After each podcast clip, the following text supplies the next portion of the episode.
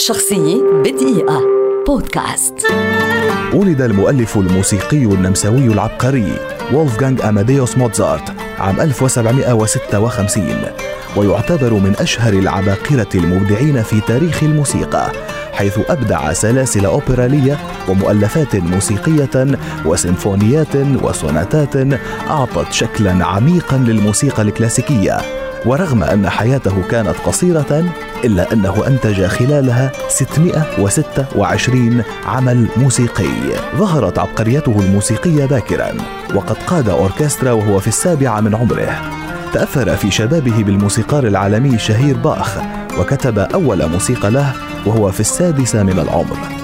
برع موزار في كافة أنواع التأليف الموسيقي تقريبا حيث كتب 22 عملا في الأوبرا و41 في السيمفونية.